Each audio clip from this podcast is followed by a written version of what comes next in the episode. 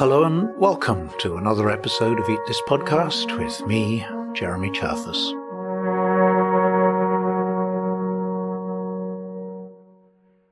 Today, I'm talking about something rather odd going on in the European Alps, which I only found out about thanks to a paper by this researcher. My name is Katharina Gugerell. Uh, I'm from Austria and I'm based at the University of Natural Resources and Life Sciences in Vienna in Austria at the Department of Sustainable Economics. Doctor Gugerell and her colleagues recently published a paper entitled "What Are Participants of Cow Sharing Arrangements Actually Sharing?" And yes, you heard that right, cow sharing, not car sharing.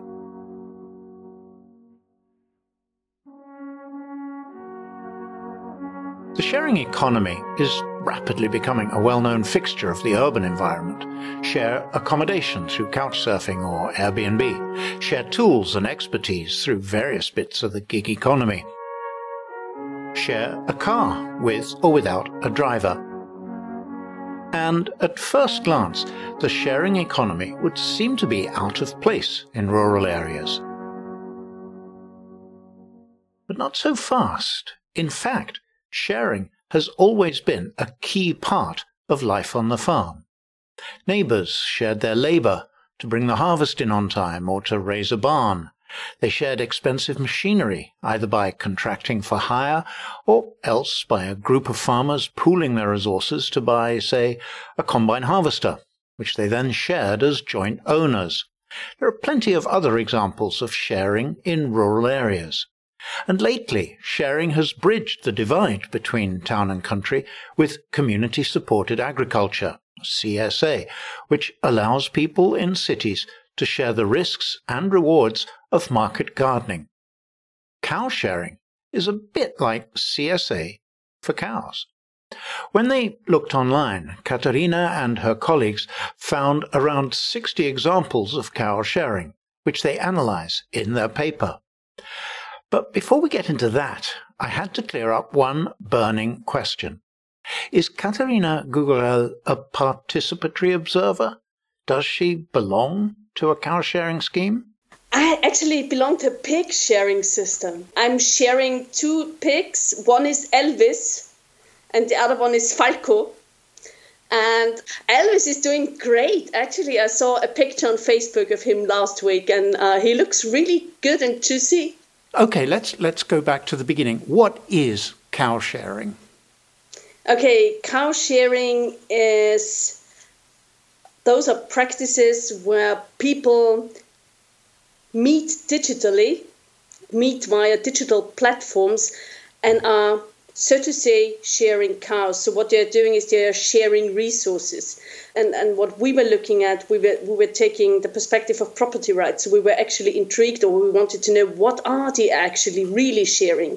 And the interesting thing, if you're taking a property rights perspective, is that you're saying, okay, there are different rights that you have on the resource. So you have access, you have withdrawal, you have management rights, alienation. But those are very complex bundles of rights. And we were curious to find out, what is it, what those people actually sharing when they're saying they're doing cow sharing? And then we were surprised when we found out that those sharing practices, those new sharing practices, are rather very shallow or not very complex, because they remain very strongly on the access rights and withdrawal rights. So people pay an access fee that is already pre-negotiated or is set by the farmer, and then they get a certain bundle of rights so they can access the resource and they get something. So they get some cheese or dairy products or meat, for example.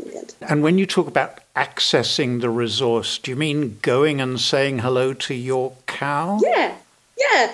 There are physical access rights and you have digital access rights. And, and I think this is one of the most funny things, because there are digital access rights, there are webcams where you can watch your cow via the internet and you see, okay, my cow is now doing this and that. But this is also, this is one part, but it's actually complemented very often by physical access rights. So within the sharing arrangement, you can also visit your cow on the alpine pasture. You can be part, or you can experience how the management of a cow herd is functioning, how the milking works, how cheese production works. So it's it's not all cow sharing arrangements are offering those possibilities, but those who do, they are actually providing a richer experience. I think I think we need to go back, because you mentioned alpine pastures. The environment in which these cows are, are living is part of the reason why sharing works. So tell me a little bit about the alpine systems. So those are rather small scale patterned mosaic landscapes that are prone to abandonment, which is also related to structural change of the agricultural sector. So what we were curious is to look, can those sharing arrangements contribute to the maintenance and preservation of those alpine ecosystems?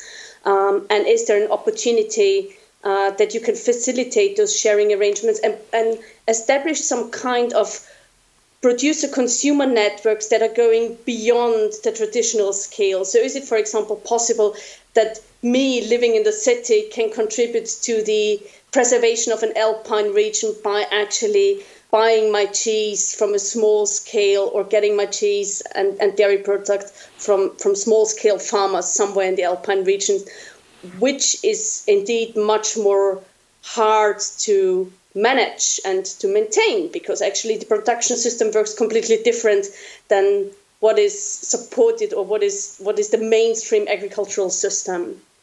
So that that's actually the interesting part. Can those, or is there some kind of capacity of those cow sharing arrangements to support the upkeeping of such landscapes and also such small scale farming or farms and farming families? And have you come across examples where the farmer has maybe said, yep, this is enabling me to stay on, on my family's land, and without this I would have to think differently about it? That they are, because in any other way it would not exist any further, those sharing arrangements. Actually, I have to say that we did not do interviews, so we remained very much on the, on the data collection, on what we found on the web-based platforms. That would be the next step, to go more in depth and really see, okay, how much is the revenue of those cow sharing arrangements compared to the other farm income, and, and how important is it for the overall farm income to that contributes to that. Uh, so I can't say that in detail at the moment. So tell me, you, you, you said you had sixty different cow sharing schemes in in the European Alpine area. What are the kind of differences among them? Are, are they all the same, or are they very different? Well, the, what we found are two main different schemes. The one is really strongly focused on withdrawal, and the other one is more like crowd farming, so it's more going into the crowd crowdfunding, crowdsourcing schemes that we also know, for example, from Kickstarter. But I mean, usually crowdfunding, one thinks of somebody who wants to do something and they're yes. not doing it now, and if you give me money, I'll be able to do it and you'll get some benefits. Well, actually, we saw examples like that where really where we see farms that are doing like, like Kickstarter um, action to, to kickstart their production. Actually, you can also find crowdsourcing for vineyards. You see crowdsourcing and crowdfunding um, action for other types of agricultural fundings or agricultural farms. So actually, this is not so unusual anymore. And you can see where, where the people who are investing in it would get different kinds of benefits from it. Okay, let's talk about the extraction, which I guess, as you said, means getting your milk, getting your cheese, getting your meat. That's more common, is it? Yes, here they are withdrawing mainly dairy products, and very often it's cheese, which is related to the Alpine region. So this is where they're doing dairy, and many of them are doing cheese. In the beginning, you're paying your access fees, and, and this is quite interesting, because with paying the access fees, also the amount of withdrawal is very often set already, which is quite interesting, because the amount of withdrawal is independent from the productivity of the resource that I'm actually sharing. So normally, if, if you would share a resource, you would think that you get a different amount. If my cow is more productive and it's it's a good year, I will I would actually expect to get more cheese. Or if it's a bad year and I'm unlucky, I would get less cheese. But this risk is mitigated, and this risk remains with the farmer. So this is a little bit unusual, because normally in sharing arrangement, you would also share the risk. So risk of getting less, or in good years that you would get more. But this is actually um, balanced here. Yeah. Yeah. Roughly, roughly, what are the kind of fees people pay in cow sharing arrangements?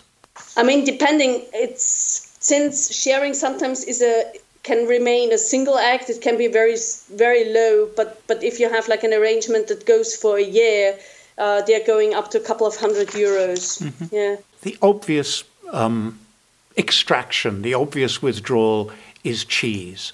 Do people also get things like fresh milk? Do they get butter? Do they do they get meat? Yes. Um... Fresh milk, partly, but the the direct milk consumption is rather than happening if people really come to the farm or are visiting uh, the alpine pasture. This is when you when you consume milk. Think about it. If you have long distance consumer pro- producer relationships, it's rather difficult to send fresh milk from A to B over a couple of hundred kilometers. So this is not working.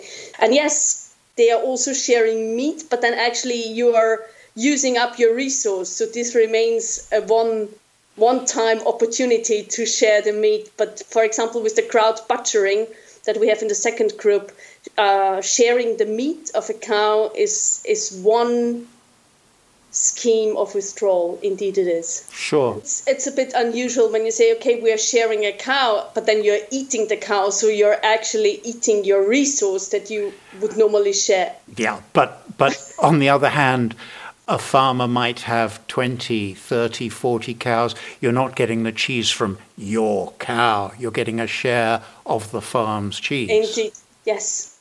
Depending on the system, if if if I would do The cow, sh- the cow sharing, I would like to have the cheese from my cow. But you never make the cheese from your cow. Yeah, that's true. But that would be nice, wouldn't it?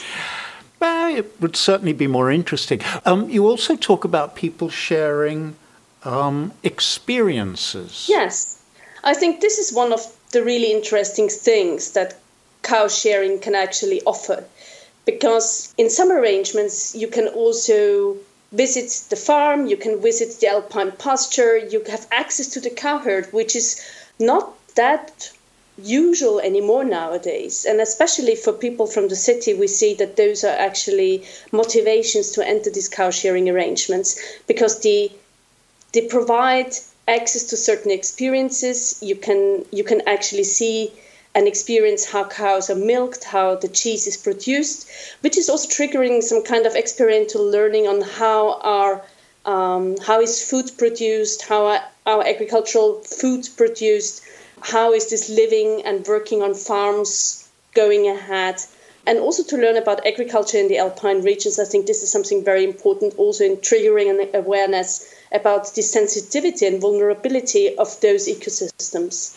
And how about the more kind of, um, what can I say, folkloric traditions? Like, yes. I've seen films of cows wearing beautiful flower bouquets. And yeah, I'm Auftrieb and I'm Abtrieb. Yes, there are also some arrangements where you can where you can actually be part of this uh, ceremony where the where at the beginning or at the end of the of of the season, the cows are brought up to the alpine, up to the alpine meadows, or are, are actually accompanied down. Uh, this is very popular, and it's a very nice festive situation. Yeah, I can imagine a farmer might um, encourage the people who are taking part in the cow sharing. Might say to them, "Look, this is this is part of the deal that you come and walk with us." Yeah, I think it's a it's a beautiful moment actually to do that and to to experience how how. Those traditions and also agricultural traditions are taking place in, in the social sphere there, yeah. Mm-hmm. Is it possible to generalize across the sixty different schemes that you looked at? Uh, can, can you draw out any general conclusions about cow sharing? Well, actually, I think that re- it was actually one of the first research or investigations of cow sharing that that we have done. So we're very much in the beginning of, of looking into those uh, phenomena. I think what we do see is that compared to other sharing arrangements or, or traditional pooling arrangements, it's a rather simple form of sharing. What we do see is that the motivations are strongly socially related. They have a very strong environmental impact or environmental background, uh, and, and a strong focus on fairness. Fairness for agricultural production, a fairness between producers and consumers, and also a social aspect in terms of establishing new relations between consumers and producers. How deep those relations then actually turn out to be, well, this is another, that's another story. But actually, this is one of the motivations from, from the farming side. I think this is uh, something that also goes into community-supported agriculture in, in, in that direction. And I think this could be something uh, that is helpful and supportive in terms of supporting agriculture. You say this is one of the first studies on, on cow sharing. Couple of questions then. How do you see the future of your research? And how do you see the future of cow sharing? Well, the future of my research, um, we're planning the next step. So actually, we would like to go deeper and uh, exploring. Now we had a look at the at the side of those who are actually offering cow sharing, but now the next step would be that we would like to look into those who are entering those cow sharing arrangements from the consumer side. So this would be the next step. Um, for the future of cow sharing, well, we will see. Uh, at the moment, it seems more like a direct marketing thing, cutting out the middleman, making sure that there is uh, sufficient income, supporting the income of small-scale farmers or Yeah, if cow sharing really has the potential, the capacity to establish novel consumer-producer relationships or even food networks, I think this we will see in the future. If this is really a long-term change or if it remains more like a marketing, uh, marketing agenda. Katharina Gugerell. And if you think a share in an alpine cow might make a fine Christmas gift, I have one piece of advice. Do not, under any circumstances, search online for cow sharing webcam. Truly not safe for work. Instead, go to the show notes at eat this podcast dot com and download a copy of Katharina's paper. The proper names of all the schemes are in there, making it quite easy, if a little bit laborious, to search for any of them specifically. And that's it from Eat This Podcast for another year. Seems to have flown by. I'll be taking a break for a few weeks, back early in the new year. Till then, let me wish you happy holidays and thank all the listeners who donate for their support. For now, goodbye and thanks for listening.